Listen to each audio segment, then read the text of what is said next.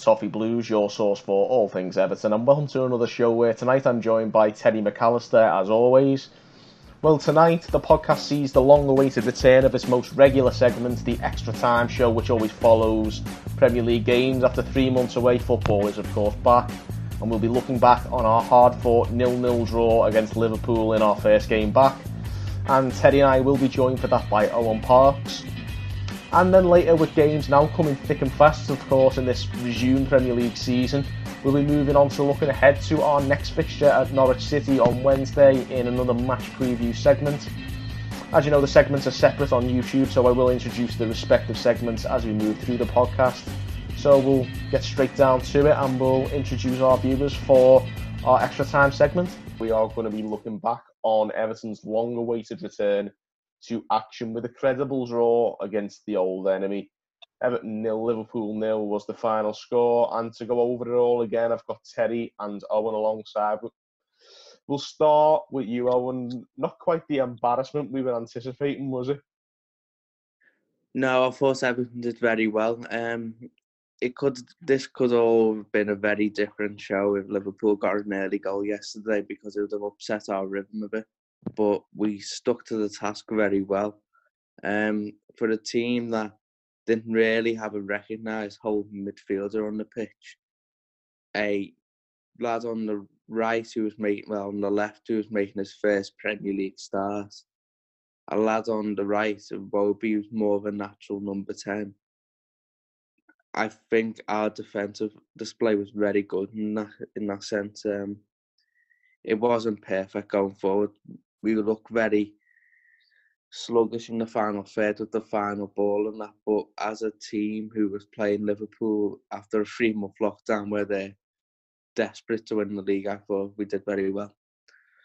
Yeah, um, I was pleasantly surprised. I mean, I think I made no bones about it. I think I was saying the other day that I wasn't going to watch it, and I kind of didn't. I was like, it was half watching it from like behind the sofa, just sort of trying to distract myself, but couldn't help but like keep popping popping it on every now and then, trying to see what was going on. And I was pleasantly surprised in the end that we, if anything, maybe should have nicked the win. I mean, Teddy, what did you make of it?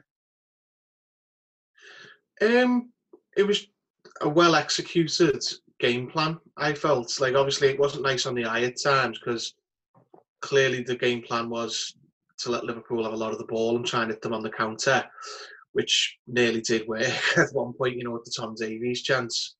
Um, but I think Ancelotti was just you know pragmatic. He, he, he had a look at what he had at his disposal and who he was coming up against. And you know, forget it's Liverpool for a second. These these are the best team in the league. If that's Man City yesterday, nobody's having any qualms about the attack and play. They're just like, oh, we've done a really good job on them. We did that um, a couple of years ago under Koeman when we went away to the Etihad, and we didn't have much attack and play there, but we, you know, we got the the draw, and it was seen as a really good job done. And I think um, this this game should be looked at in the same light because, yeah, it's not the it's it's not the same season as as the one we were playing because there's been a you know bigger gap than some you know some off seasons, some summers. It is than is in the off season, I think. yeah, like th- you know, three months um, between you know kicking off one ball and kicking the next one. I think that is bigger than the summer breaks, isn't it? But you know, I think he, he as Owen touched on there, like he's got players, you know, out of position. He's got you know key players missing. So he's just he's gone out and done a job on them, and and you know, I think every player did their part well. Some of them coming for some stick, like you know, Iwobi, but clearly he'd been told Iwobi don't leave Coleman exposed because there was times in the game where they started off with Minamino and Firmino both playing, and Minamino's on the right, but he's not playing like Salah plays on the right. He's coming in, and they're playing in each other's pockets. So all the threat is coming from Mane on that left hand side. So the defence, defence's job then is just to smother him, and he didn't get much joy, and it showed. It's um, I think it's a really uh, good job done by Ancelotti to set out his team in full acknowledgement of what he had to work with and who he was playing against. And I think it's a it's a good point, and it would have been an even better three points. But we're uh, if to get that, we were banking on some luck going our way, and let's be honest, That never doesn't gonna happen. be, is it? Yeah, mean, that, was, that was that was the next thing I was going to touch on. Actually, I mean, I think someone made a point on Twitter last night that even in games, derby games where we play horrifically, we always get one really good chance, and it never seems to go our way unless it's like a consolation after we've already let two or three in. How- I mean, how did we score two at Anfield playing that badly, but not score yesterday playing, you know, really well? Exactly.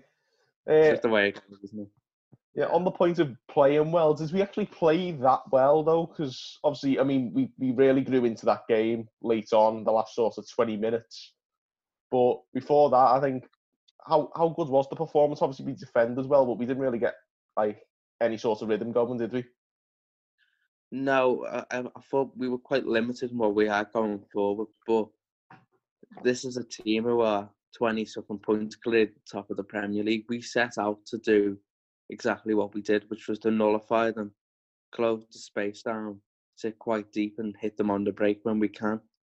And that's what we kind of did. I don't think anyone's talking about any kind of deficiencies in the final third that Tom Davies scores or it Richarlison sneaks one in. I, I think it's more to do with how we were not clinical when we had the moments more than creating the moments. They had ten shots and we had nine, and they had all the ball. So I think they created a far less with what they had than what we did.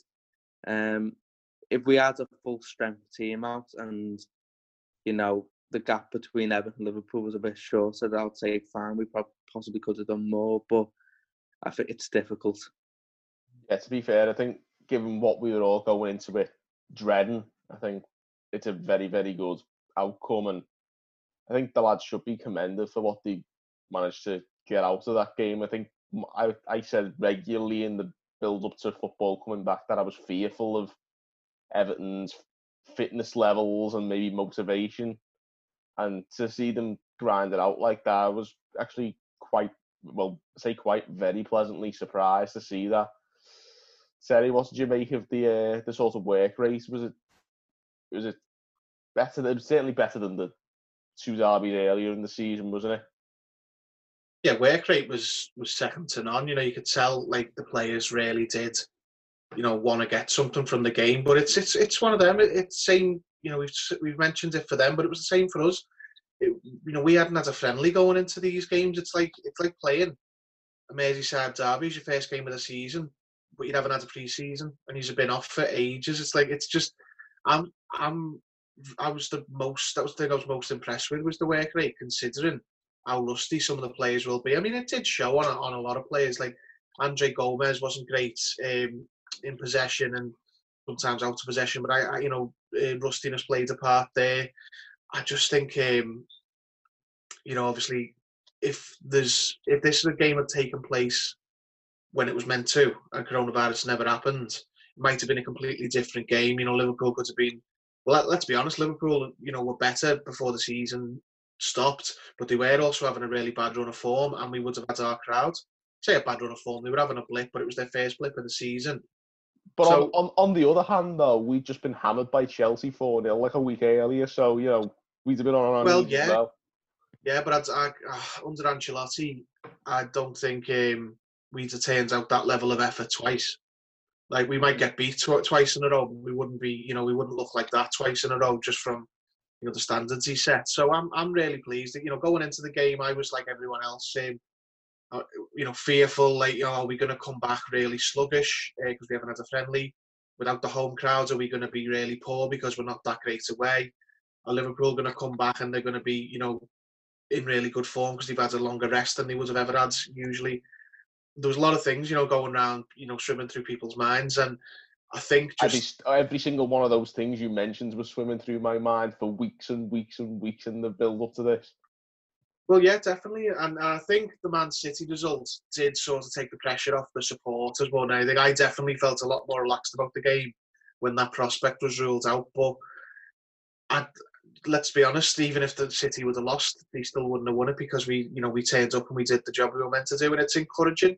It may it's put my, you know, as much as the City results eased my fears, our performance eased my fears about how we're, if we're going to be able to turn up for the rest of the season. You can't count your chickens for results, but it shows that we're not going to be. I mean, I, I don't want to say it, but um, my fears of us doing a Schalke have eased somewhat because that result it showed a good it showed a good level of character and commitment from the players. And now That's, that's a very good comparison, actually, because I think Schalke came back with a derby against Dortmund and lost 4 0, didn't they, in the first game? And I think they've only won Yeah. once since. I That think was- there's one big. The, Right, yeah. I would say there's one there's one big difference between Schalke and Everton. Schalke have David Wagner and Everton have Carlo Ancelotti. Well, yeah, exactly. I uh, I was worried that I, I thought that was a possibility. And you know, as I say, you can't count your chickens yet. There's still a lot of games to go, but and you can't dwell on the last result because you're going to go straight to uh, Norwich now and build on it. There's no point getting a good point in the derby if you don't, you know, build on it with a win at Norwich. And I just, I just remember that that's just brought back Steven Gerrard to me. That's like, we go Norwich exactly the same. exactly.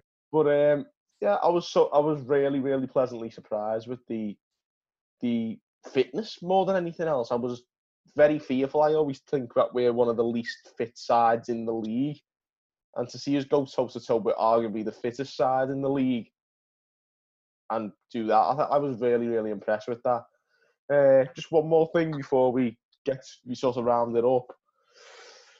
What did Everton have to do to win a derby?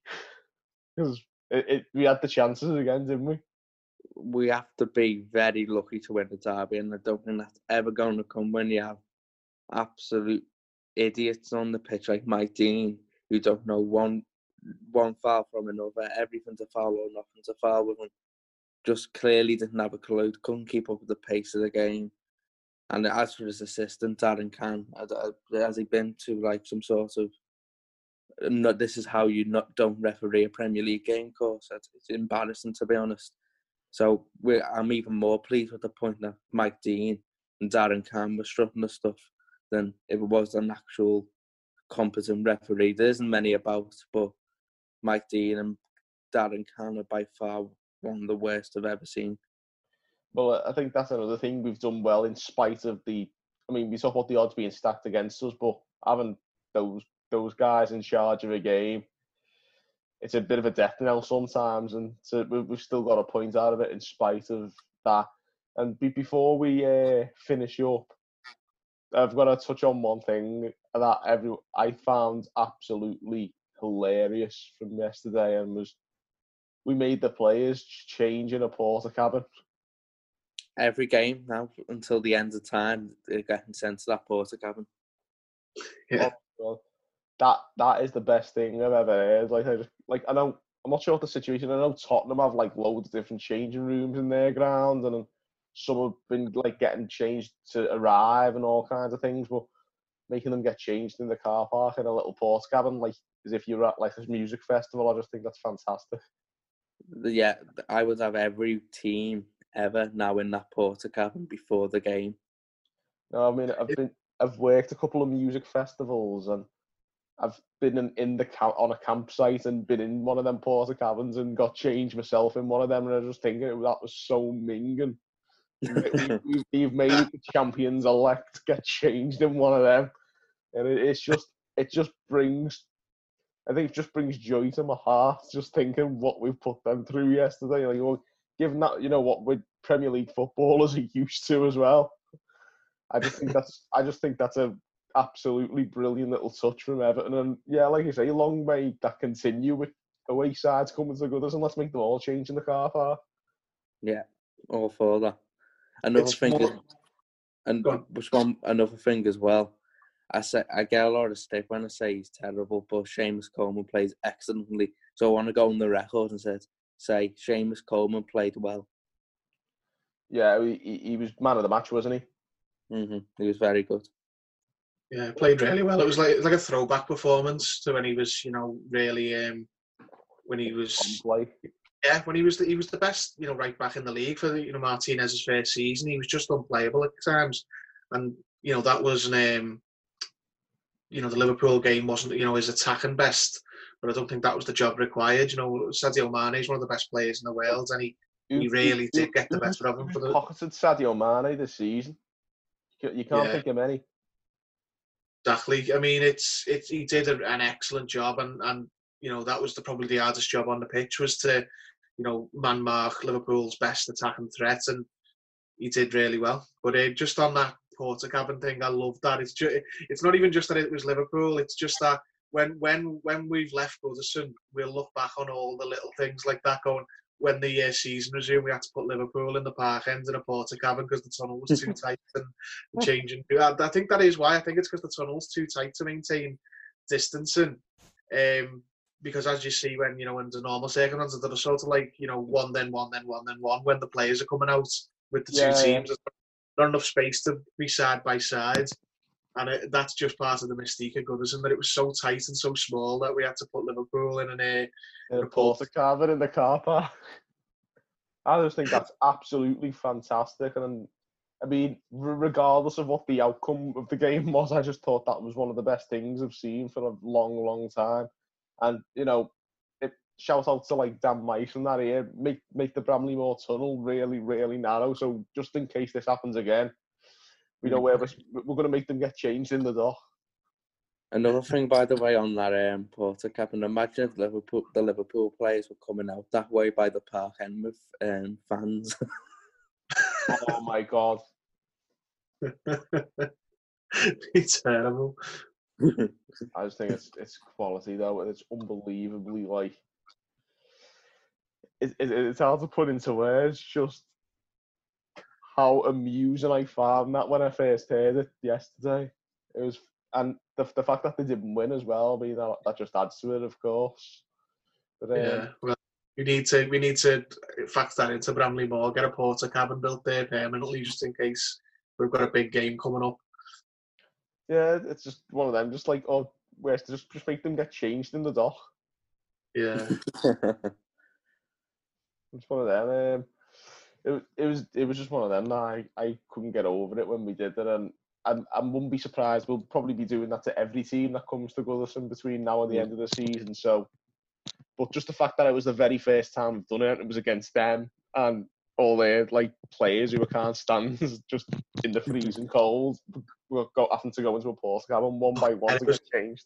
It was dancing down as well, wasn't it? I know it, it- it's, it's a throwback. It's a throwback to like PE in school, and it where they like make you like run Yeah. out of a shitty little changing room and oh, it's brilliant.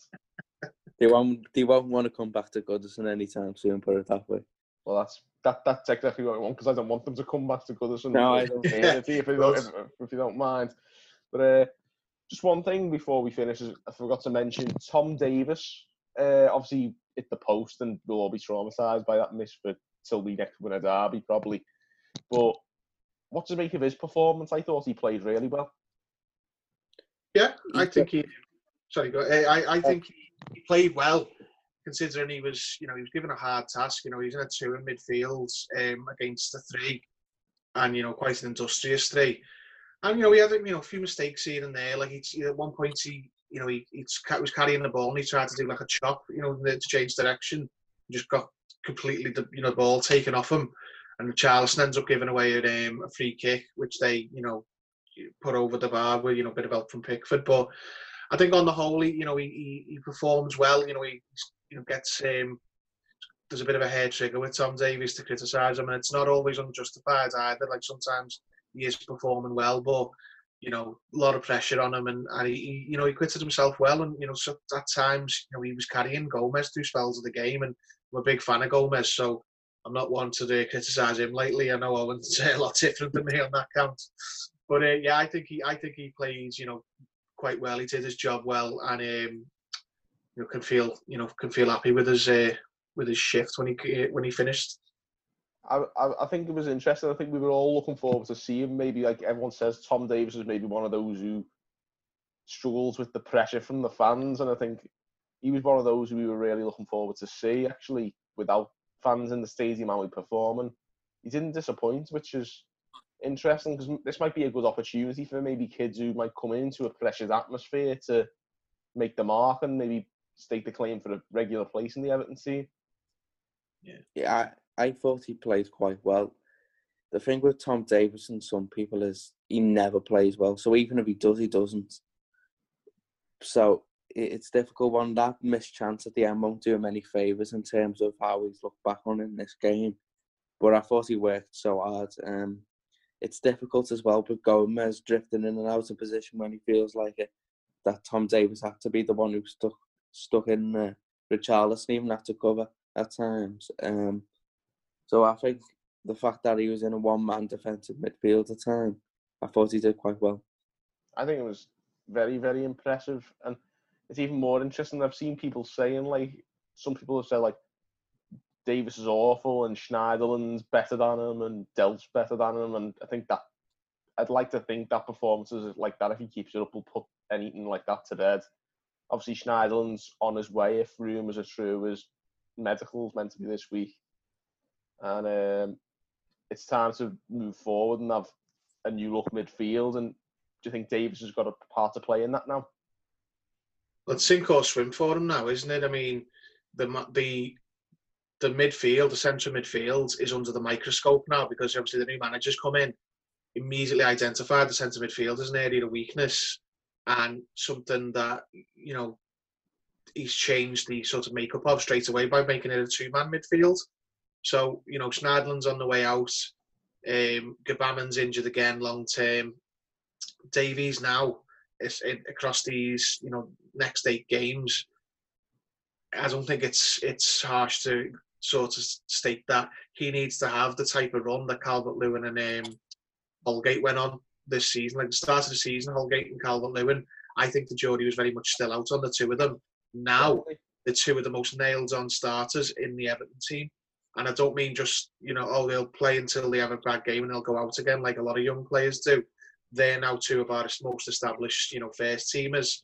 And if Davies wants to have an, um, you know, a future at the club um, in the short term, then he needs to make his mark now. And he's got a no better chance than this because he's young, he's not got a, you know, bad injury record at all, and that sets him apart from most of the other centre midfielders. So he's going to get a lot of minutes and needs to stand up and be counted. And it's a, it's a good start. There'll be there'll be easier games than Liverpool, to be fair, but Definitely. he's got to do it now. He's got to have that Holgate and Calvert Lewin sort of run, which they have had. And if he doesn't, I think you know he's people are going to get their wish, and he's going to end up out on loan with a view to being sold. Well, we look at better other options, but it's definitely there for him. But I, I, I, if there's anyone I think we all, we'd all like to see succeed, it'd be Tom Davies. Yeah. Uh, the thing with Tom is that he's so, he's such a likable person off the pitch. That it, you feel a bit. You feel You don't really want to criticise him. compelled to like say he's bottom, don't you? Just because Yeah. he is a, he's a cracking character. Yeah, it's a difficult one. I, his work rate was second to none, so I can't really criticise anything else because I thought he gave his body to Everton yesterday, to be honest. And I know Alex Iwobi came into stick, but when you're a number 10 playing right wing back, I don't think he did too bad, to be honest. Yeah, I don't think there's many players you can criticise at all from putting in that kind of display after three months out and getting a decent result against Liverpool. I think everyone pulled the weight to some extent. So, considering the two derbies we've witnessed already this season before that, it's a it's massive strides forward in that respect. And Jordan Pickford didn't give me an heart attack. Yeah, I mean that's always a good thing as well, you know. But there, there you go. We'll, we'll leave it at that. That's about. I, I mean, I, I thought we'd be looking back on a defeat today, so uh, I'm really, really pleased to be able to have this kind of discussion in a bit more of an objective manner and a bit more of a certainly in a more pleasant mood than I was expecting. So, you know, we can't argue with it, and it's as Steven Gerrard says, we go Norwich exactly the same.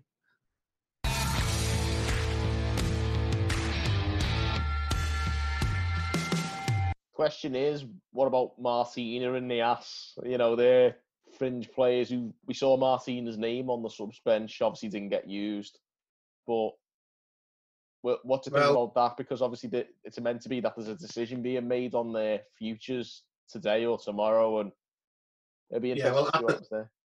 At the time of recording this, there's no decision being made. It's just that the decision is about to be made. I think we know. The, the decision has been announced for Stekelenburg is going to extend his contract and um, then And move on move to to Ajax. I think if the other two were going to stay, then we probably would have found out when we found out about Stekelenburg. I think it's just a case of, you know, those two, you know, Martina and Niasse, those two were on the slide in Marcel Brands' um, presentation at the AGM. No, that was a long time ago, but uh, they were actually in the corner of the squad analysis under a little title that says "Working on Moving Out" or something like that. So, Oh wow. so I I. I think um, if Yerry Mina and Sidibe come through, you know, come through training today and um, are past fit, then I think the two of them will go. I can't see us needing them if we, you know, don't get any injuries before the uh, I mean, deadline. Personally, I think we should get rid of them injuries or no injuries. I mean, I can't see how there's possibly the kids in the under 23s are any worse than those two. well, I know it's it's. I could just see the, I'm, I'm, the club are being very careful, which you know is is you know the right thing to do. But Niasse not even making the bench when there's two goalkeepers on the bench hmm. spoke volumes about whether he's going on. Or I couldn't suddenly see him getting a few extra thousand pounds of wasted money out of us. Martina, yeah, he's crap, but he's not quite you know in Niasse's boat. He, he with the we've st- we've got three strikers and ne- none of them um, have had any injury doubts so far, whereas the defenders have. So Martina's got a better chance than Niasse, and one percent chance is better than a zero percent chance, I guess. Yeah, something tells me it'll be a clean sweep as far as getting rid of those two is concerned, but we'll have to wait and see. Uh, probably by the time this comes out, we, we might have heard there's been a decision, but Could have uh, could hopefully uh, by the time this comes out that Schneiderlin's gone as well. oh yeah, he's meant to be having a medical this week, isn't he? Well, I, I read it as that he's had the medical. He's just waiting on. They're just waiting on the agreement from Everton to be confirmed on the the money, which I can't see that going wrong. I mean, touch wood, but uh, there's another waster off the books. Absolutely, and uh, I think what what really matters is I know it's a very small amount in the grand scheme of things, but the month of July, which sees us through to the end of the season, will Schneiderlin be going before the end of the season? It'll be an immediate thing, or we we stuck with him until our season's over? No, um, as far as I am aware, as soon as I would imagine, I don't know actually, but I would imagine as soon as he's signed for another club, the we even if it hasn't gone through yet, that the you probably sign something to the effect say you won't play him before that because what if they've agreed to pay, you know, whatever amount it is for him, and he's all signed up and ready to go, and and he then he gets does injured playing for us. Yeah, the breaks his leg playing for us. I mean, I, even if even if it is possible to do, I couldn't see the club jeopardising the move like that, especially when uh, It's No, he's- crucial to get that kind of heavy wage money off the bit off the wage bill. yeah, yeah. And plus, he's injured anyway. I don't know how he's passed the medical. Maybe they're just doing all the bits except that one. But I can't see him being ready to play for a while anyway. By the time he's fit, he's probably our season will probably be over. But I think it's also I think France have already cancelled their season, haven't they? Oh yeah, they've well cancelled it. So- they they backed up ages ago. So it's probably the transfer window will be normal for them. Probably it'll probably be active from the first of July. So I'd imagine it'll probably go through then. in any case, whichever it is, that will moving, starting to move out some of the deadwood and you know Schneiderlin, Niasse, Martina. It's a good start. Schneiderlin was the surprise one. I didn't think we'd be able to shift him, but you know, very good. It seems to be that we have you know not jinxing nothing, touch wood, because it still hasn't gone through yet. As I say that. But yeah, it's certainly a, a move in the right direction to start shifting these players. I think to see three of the most probably disliked names, if you like, in the first team squad, all looking like they're on the way, is finally maybe looking like we're getting to reshaping the squad the way we want it to be. Interesting one though, of course, is Mohamed Besic is coming back, isn't he, from his loan at Sheffield United? Yeah, he's been he's been bombed out, hasn't he? Basically, Uh, as far as you know, from what you read and what um, Chris Wilder said, I think uh, agent played funny buggers with an um, extension. He wanted more money than they were willing to offer, and he's been to you know told where to go, and he's come back to Everton, and he's still contracted to Everton. We can't use him by any means because he wasn't registered for our team, but he's much like Bolasie, he's back now, just training and waiting to get the good word. He'll be they, the two of them will be on the out list. Just see if we can uh, pull off any more miracles and get someone to take them off our hands. And now it's a shame, really, because it looks as if the, the Sheffield United fans seem to have taken to him, which meant we might have been able to shift them. But so be it. Yeah, I mean it's it, you know there'll be other suitors. He he hadn't really pulled up trees at the at um, Sheffield United, and he he is not one of those completely you know lost players who you just think like with Schneiderlin. I couldn't. I'm surprised we got someone to take him because he is terrible. Even though he was playing Premier League games, but he was on a huge wage. So for someone to take him, I didn't. I thought his wages were going to be prohibitive. Like if you're if you're Besic, you can't be on as much as Schneiderlin's on. So and and No, he's not. he won't be. Uh, So it's probably easier to you know find a suitor for him than a high wages, you know, waste of space. Um, so if you can find one for Schneiderlin, maybe you can find one for Besic. If you're a team abroad, maybe you see Besic and go, you know what, he's you know he's still relatively young. You know, his injury problems seem to be behind him. And you know, be honest, he was an all right player. He certainly, you know, I, wasn't. I liked him in his prime before he lost, before he done that bad injury in 2016. Yeah, he's been a little bit unlucky because he's been caught up between managers quite a lot, which is not his fault. Like you know, he's been injured and we've changed managers, and then he's you know been lost in the shuffle and we've changed again and again and, and what have you. But I, I think quality wise, even if he'd been at the club the whole time and was ready to go, I can't see it. He's not good enough to you know make a difference at Everton. Is he? He was all right at the time, but he's a Roberto Martinez player. That's how long he's been here, and you know he hasn't established himself. And you know can, pl- can blame a little bit of luck in there, but at this point, I- if he was playing, I think he'd be one of them like like Schneiderlin, who Ancelotti's probably would make a ruling on very quickly and go, "Hmm, not good enough for what I want to do. So play. Iran Bolasie can see them Yeah. just. And then you're forgetting about the ultimate challenge, Sandro. I mean, there's t- he's no. There's, the fact that we're getting rid of Schneiderlin fills me with hope because hmm. there are teams who like Sandro. Is just his wages feel prohibitive because he's on such big wages. With one year left, he could just turn around and say, "No, I'm going to get these wages for one last year, which I'll never get again in my entire career. I'll never see this type of money again."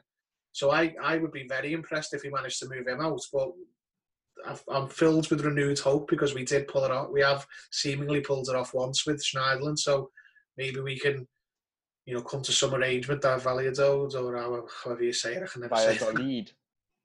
Valladolid, yeah. Um, better. Whoever that Spanish team um, want to take him, but it's quite expensive for them to take him. But I'm sure we can come to some arrangement with somebody. But if not, it's not long to go. He's only got one year left, and he can just be choked up as an as a expensive mistake.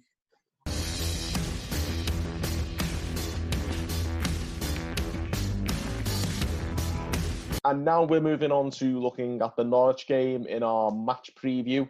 Terry, how, how are you feeling going into this one? Obviously, I think everyone's mood's been lifted by the fact that we didn't get absolutely whacked by Liverpool. But obviously, that was that's a different game. You talk about the team top of the league. We're going into this one against the team who are bottom of the league. What's the how do you see this going? Um, it's hard to really know what to think because everything's so because everything's so different now. It's you, you can't really go into games now, you know, with confidence. So well, they're the, know, we, we got a draw against the you know the, the team at the top of the league, so we're going to go against the team that are at the bottom of the league, and that should be easy. You know, we'll beat them no matter. We'll beat them, you know, with a you know at a canter. It won't work like that. Like these these games coming so quick uh, one after the other, and you know after having so long off, I think we're going to get some some strange results, and it will come down to who's the most prepared and who's the you know the fitter team. So clearly in the Liverpool game, Liverpool were not fit. Now neither were Everton, but we were a lot fitter than I expected, considering we had. I, I was very pleasantly surprised by how much fit how our fitness levels looked, given that we were playing Liverpool and we we held out very well. And if anything, we looked the stronger later on, which is a good sign. To be fair, it says a lot about maybe what Carlo Ancelotti's doing behind the scenes. I don't know if you've seen any of the Norwich stuff from their last game. I did. Who did they play? I did watch it. It was at Southampton. Southampton, yeah, they, they took a Yeah. 0 beating like it was a pretty heavy beating they got. Yeah, I did watch that, and and as I say, a, a fitness thing really did play into it because I think that the, there was a lot of rustiness from Norwich, um, and it made you know Redmond and Ings look like they were absolutely rapid. You know because the Norwich players obviously weren't up to scratch fitness wise, so the players with natural pace and natural like you know you know with natural bursts in their game.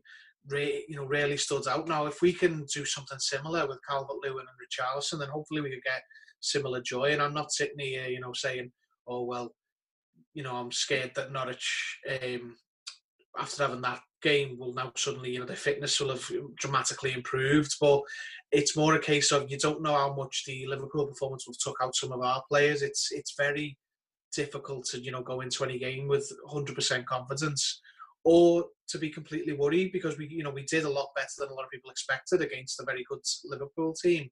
So it really will just depend on you know what condition some of the players are in, what team we pick. I mean, there's a very good chance we'll we'll rotate given you know the shift that some of the players put in against Liverpool. Maybe not heavy rotation where we suddenly see a half a team change, but I think one or two faces could come in, and certainly there'll be more substitutions and earlier substitutions in this game than we saw against Liverpool. So it just depends, really. It's it's very hard to predict, which is making these preview uh, videos a little tough, bit yeah. hard to do.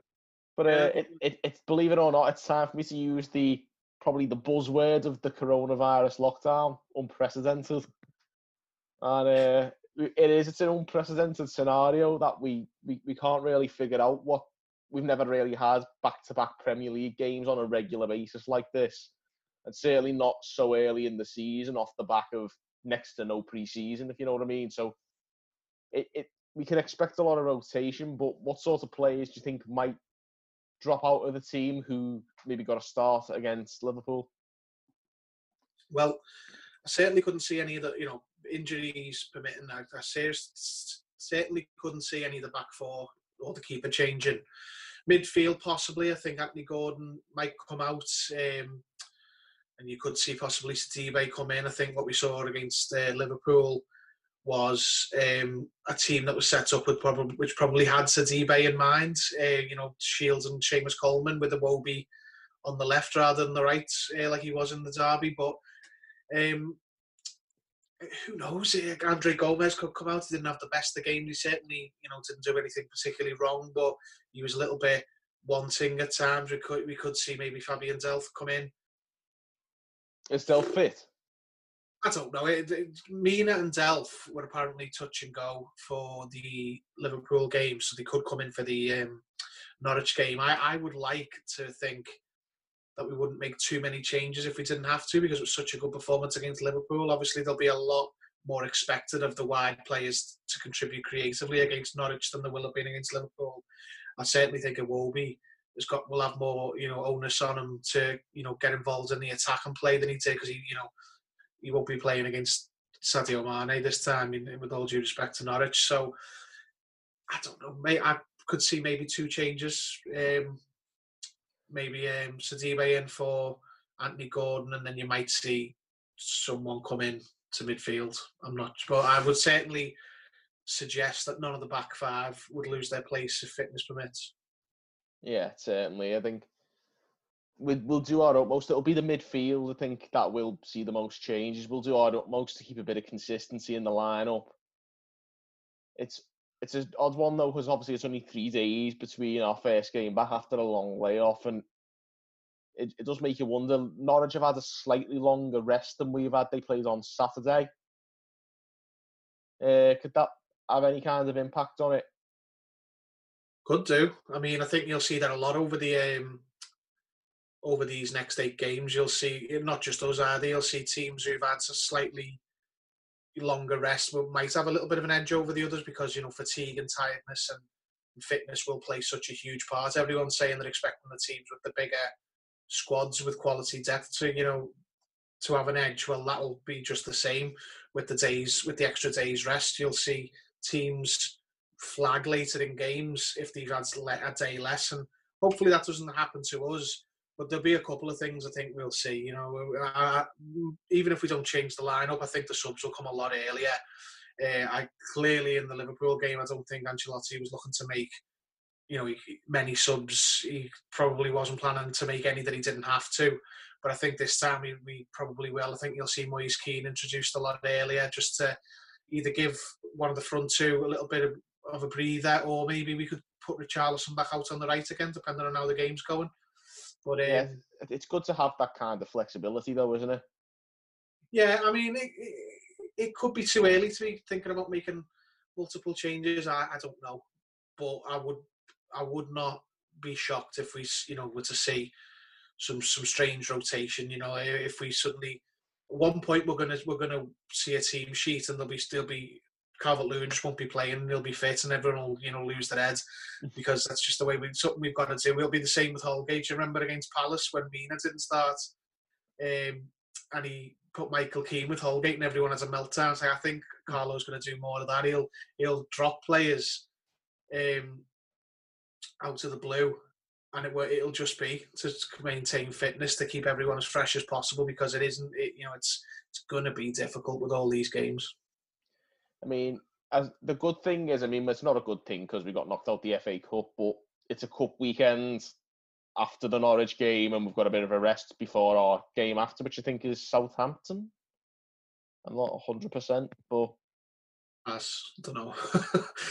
I should have done my homework before I come on here and said all this. But I, I think having that week's rest might help us a little bit. and Maybe just gives us a bit of a license to go for it a bit harder against Norwich. I'm not sure. I Mhm. don't. I don't think Norwich is still in the cup, are they? Not sure. Yeah. We're so prepared on this. I, didn't prepare for anything past the Liverpool game. That's all I could see. Yeah. To be fair, I, I've been I, I've been hiding behind my couch and like muting everyone on social media, waiting to get that derby out the way. Something else about the fatigue as well. It's meant to be the hottest day of the year on Wednesday. It's be 26 degrees, so that could play a big part because those drinks breaks, I'm sure, will be a lot more appreciated in temperatures like that compared to the, the heavy rain of uh, of Sunday. Certainly. I mean, I think it's it's going to be an interesting one to see how we can make the most of those drinks breaks as well. How Yeah, well, it definitely helps if you're on the back foot because it breaks the game up. When Liverpool in the second half were having the long spell of possession, whilst that was, you know, by design by us, know, we were happy to let them have the ball and try and hit them on the break. That you know, drinks break, it does, you know, it, it upsets the rhythm. Now, if you're a team that's going to be, you know, on the ball a lot more, which I suggest we we will be on the ball more in the Norwich game than we were in the Liverpool game, might be something you you don't want to happen because it upsets you know your flow. But I think at 26 degrees, after you know three days after the derby, I think uh, every little breather will be welcome. But I don't know. It's going to be interesting, isn't it? I mean, there's there's looking at the bench we had. I don't think we're going to see as many kids as we expected, barring you know being forced into it. I think we'll see Baines, we'll see you know well, Moise Kean, what have you, but we won't see any um, other than other than maybe Gordon and possibly Branthwaite. I can't see us using a lot of the new faces that we haven't seen a lot of yet. of course, Norwich beat Everton, didn't they, in November in the deepest, darkest abyss of the Marco Silva era. And I mean, it, it coined the classic phrase, "Your man Sidibe, get over" and whatnot. But you know, there's there's, pl- there's plenty of memories, good and bad, from that game. Uh, obviously, the, the, the lasting thing is that we got beat off a side bottom of the league at home, and it was probably the lowest ebb of our season. If you if you ask me, uh, the club was absolutely lost at the time. What's changed since then? Obviously, Ancelotti's come in, but what do you think the difference will be now in the team? Obviously, the, what what what can we expect? We we surely can't perform that badly again, can we? Yes, you'd hope not. Um, well, that game, the spine of the team um, was, well, it's just considering after the Liverpool game, this is going to seem quite harsh, but the spine of the team was Michael Keane, Morgan Schneiderlin, Gylfi Sigurdsson, and Cenk Tosun in the 4 2 3 1. Now, maybe a little bit harsh to include Keane in there after the Liverpool game, but Schneiderlin, Sigurdsson, and Tosun in a 4 2 3 1 as the spine was walking football. They were so slow. They just offered little to nothing. obviously the famous Sidibe, Cliff Sidibe didn't have a very good game at all. Iwobi came on and went on the right and didn't have a very good game at all. It was just an awful day at the office. I was sitting in the lower Bullens um, for this game, which I don't usually. And Schneiderlin was having a running battle with the stand because every time he got it, he passed sideways or backwards, and he kept he, he got on his back at one point to pass forwards, and he put the brakes on when he was about to pass to the fullback, moved the other way and passed it forward, and then shot the, the crowds a look as if to say, hey, No, no, how'd, how'd you like that, eh? Uh, yeah, but, but you know, he didn't. He didn't hit a. He didn't. You know, ping a great pass. He just changed his mind from the direction he was going to pass, which obviously was backwards, and passed slightly forwards, and then looked as if to say, "All right, all right," you know, like that. Happy John, now? John Stones calmed down to the park end moment. He had one of them ones, and not on a level top. That that was it. That infuriated me from John Stones. like, the the game, the Norwich game was terrible. But now you know, there's some players who've come to the fore since then. You know, like Mason Holgate was in the team, but he's really kicked on since then. Um, you know, form wise, Calvert Lewin and Richarlison have made themselves a partnership. Um, Andre Gomes was was he injured at that point? I don't know. Not, I can't remember. But uh, there's he, there's other there's a new air about the team. Like not just Ancelotti. You know, like the fact we're playing four four two is just a big deal because four two three one was what was on everyone's lips at the time because it was not It was, working. it, was, it, was, it was the it was the word that it was the formation you didn't want to see. And No, I, I never I never want to see it again. I haven't after the number of managers who've subjected us to it. No, exactly. I mean, four four two suits who we've got at the minute, and it'll work even better when we get better players. But um, that's the biggest thing for me. We've we've got players playing in a in a more comfortable formation for the most part, and it's brought about really good form for them. I mean, if we had a front two of Calvert Lewin and Richarlison like they are now against Norwich at home pre- earlier in the season, I think we could have won that game because Norwich just did a really organised job on us, and we just didn't threaten them with anything because we were too slow. Cenk Tosun up front offering nothing. Uh, on that note, what can we expect from Norwich this time? Don't know. I would have. told I mean, before the lockdown, I might have told you, but it, it, now it's it's you know it's hard to predict, isn't it? I mean, that you know Todd Cantwell's a good player. You know, we're going to have to be good in midfield again. Like we, we did a job on Sadio Mane with Cole with Coleman, uh, and it won't be helping him. I think we'll have to play you know due attention and care in marking and tracking Todd Cantwell because he's the player who makes things happen for um, for Norwich. Pookie needs a goal so you can put your house on him finally getting one against Everton. We're starting this game 1 0 down as far as I'm concerned because whenever a striker needs a goal, play Everton as everyone knows. But um, Cantwell's the one to watch for me. Obviously, he's not quite Mane's level, but I think he's the he'll require that sort of special attention the same way Mane did. If you can smother him out the game, you've got them. You know, you've you might have to beat Norwich. It's de- it's definitely a good point. He is kind of the focal point for most of their attacks, and he scored, of course, against us in that infamous game in November. So all the more reason to keep tabs on him. Yeah, exactly. I mean, it'll be a, it'll be massive if we can build on what was a good point against Liverpool and get a win. Not only is that an away win, but we'll get four points from the first two games back before we go into a rest. And imagine the atmosphere in the camp. We like there'll be there'll be a buzz. Everyone will be like, right, we're back and we're you know we're playing well. If we were to lose to Norwich, you know, it might you know puncture the you know the the enthusiasm a little bit and go, oh, you know, what a what a stop start, you know, return we've had. You know, got a point against Liverpool, but lost to Norwich and it's just about getting those away wins because what the Bundesliga and the Premier League so far have shown that behind closed doors, home form is is doesn't exist because there's a massive swing towards away victories compared to what it's normally like. So it, you know, Um, That we, was- have, we have we have seen that to an extent in the Premier League in the first weekend back. well, I was really worried because I, I was petrified we, we might do a Schalke, you know, come back and just be absolutely terrible because every game feels like an away game and we're not good away from home anyway. But the performance we put in against Liverpool has made me more relaxed about you know the prospect. It might it might be that we're actually much better away from home now because there's no crowd that it could it could lead to us having an up an upswing in form. It's still early days to you know to see the way, but it'd be great to get you know, you know, go into that weekend where we're free. The first little break we're going to have for a while, and it'll be we've got four points on the board and an away win. Just be brilliant. Well, let's not forget we talk about our fans being crucial to us doing well at home, but there's other teams that are even more reliant on their fans to do well, and it's particularly side doable below us in the table. Seems like an orange. that that could be a benefit to us, and hopefully it will be because they played at home, of course, against Southampton the other day and got a bit of a hammering in the second half. Do you think it's going to be a game that'll be won in the second half? Yeah, I think, I, mean, I think they all are. The They one all, they all feel that way, don't they? Yeah, because that's when fitness tells, and and the you know Norwich were killed by pace, and that's what you've got to bank on with Everton. That we've got some pace and some quality up front with our two strikers. If you can get through to the second half against any team, then you know, like against Liverpool, you know, Richarlison and Calvert Lewin started to give them real problems as the game went on. Everyone was sort of banking on.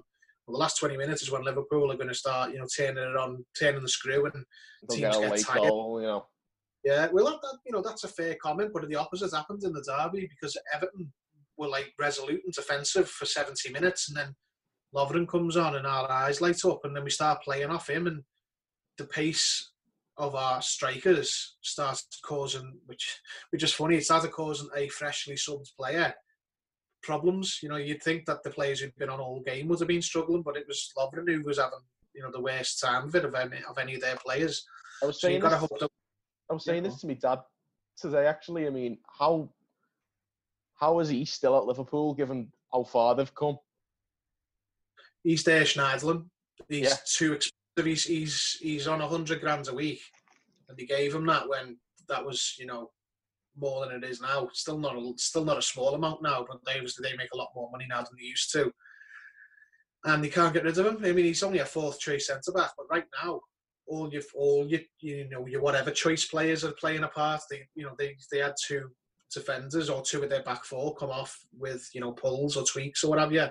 So you're going to have to use players like that. And he, my my mate, uh, texted me while the game was going on, and he said, and he just dreaded it. He went, "Oh no, if yous are going to win, it'll be his fault." And then obviously when we started playing on him, I was like, "Yeah, if we're going to win, it'll be through him."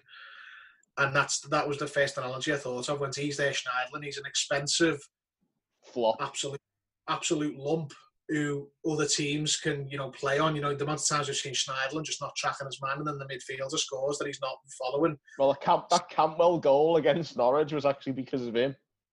Yeah, yeah, exactly. Well, Lovren is is there one of them, and that's what I think's going to happen in, in most Premier League games, and certainly will happen in Everton games if we're going to get, you know, if I think our wins will come like that as the game goes on.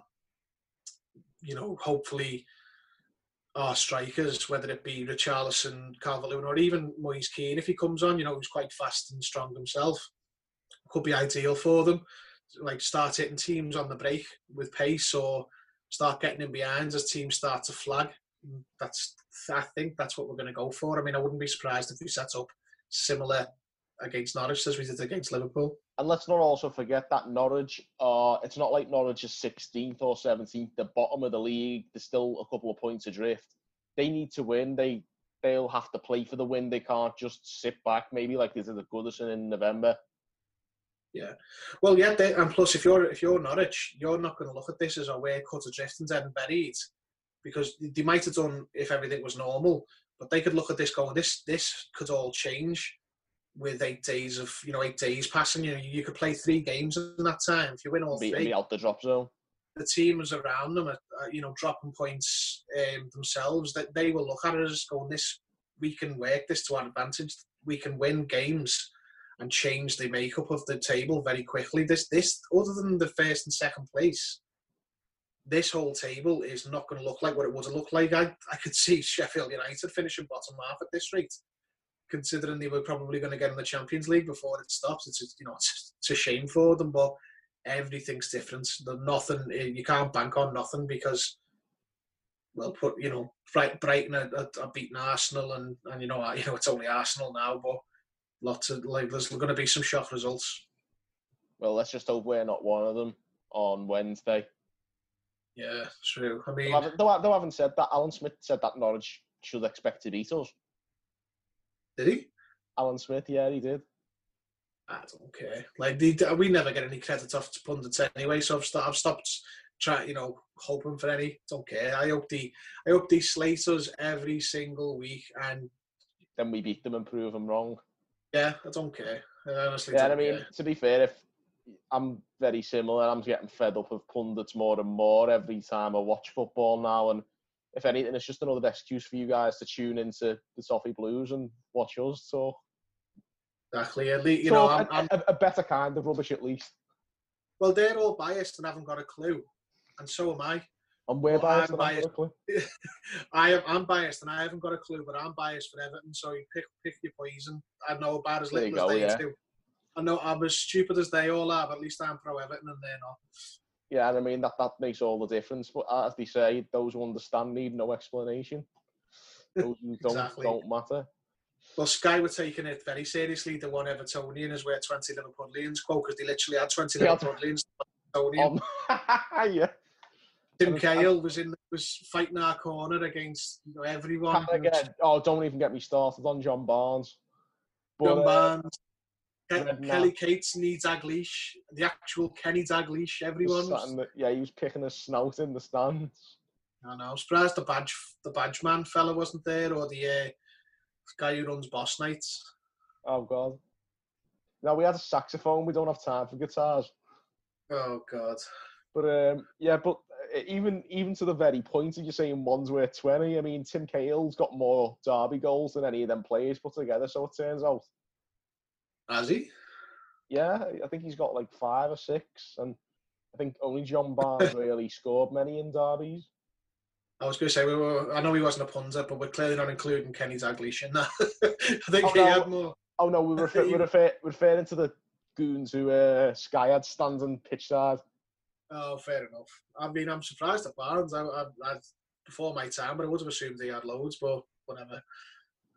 Surprised he's even getting work with his uh, what showed up on his camera roll.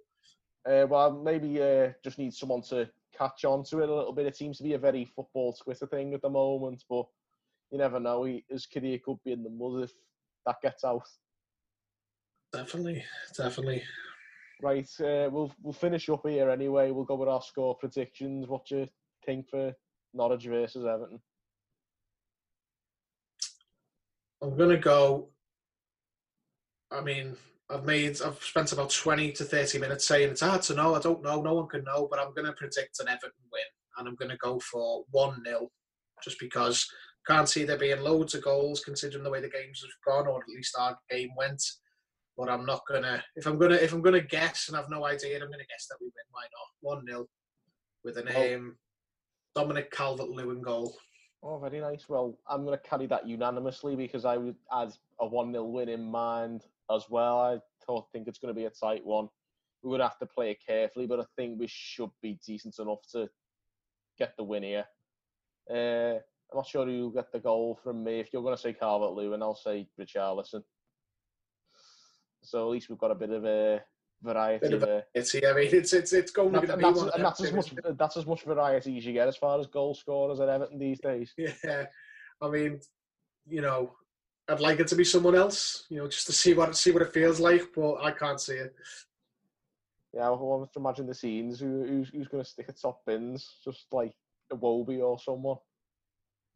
like after after being like the sort of scapegoat for the derby comes comes back and I know. I'm, I'm I'm glad. Um, I'm glad we're never we're not going to go to penalties for the rest of the season because once uh, those two have stepped up, and probably Leighton Baines, don't think anyone else has hit the target for months have they? Yeah, it's interesting. I mean, Sigurdsson's took a pen, but he missed loads last season, so Oh, he's he's still going to be biting your, biting your nails, whatever way you look at it. Yeah, sooner have Pickford on pens than him. After that one he hit it for England. Yeah, I mean, to be fair, he's probably better than most of the team.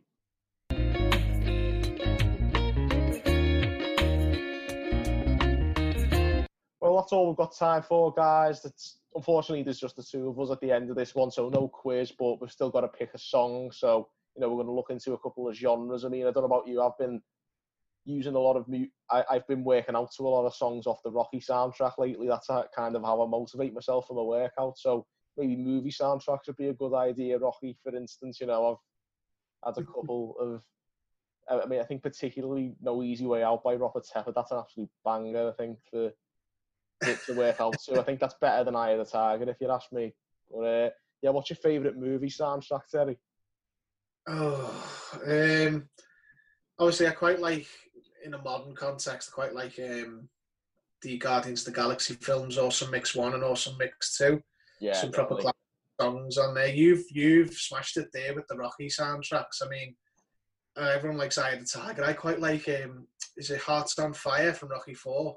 Yeah, Rocky Four is comfortably the best soundtrack. I mean, no easy way out off that as well, which is right up there for me. And I think I know, I know some guy made a compilation video of Neville Southall on YouTube to that song, and I just think that's like the best thing I've ever seen.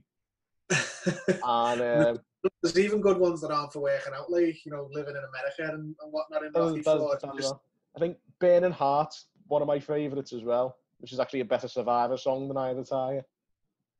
Ooh, I don't know. See, the problem with Eye of the Tiger is it became really cliche, didn't it? After the, It did, yeah. after you know, when it appears in Rocky, but it's, it is a good song. I mean, I, I'm, I'm game for one of the Rocky songs. Which one would you go for? I'd go with No Easy Way Out by Robert Tepper myself. What about you? Yeah, I'll go for that. Like, it was either going to be that or um, Hearts on Fire, but no, I'll, I'll go with that. I'm, I'm quite happy with that. So yeah, there we go. We'll finish with that. I mean, we're saying there's no easy way out, but this is actually the way out at the end of the podcast. So Yeah, but it wasn't easy. can't, kind of ironic. I mean, it's never easy. This is Everton we're talking about, but we Yeah. still we found we found the way out, even if it wasn't easy. And we'll finish with that. Robert Tepper, no easy way out. Thank you for tuning in, and we'll see you next time.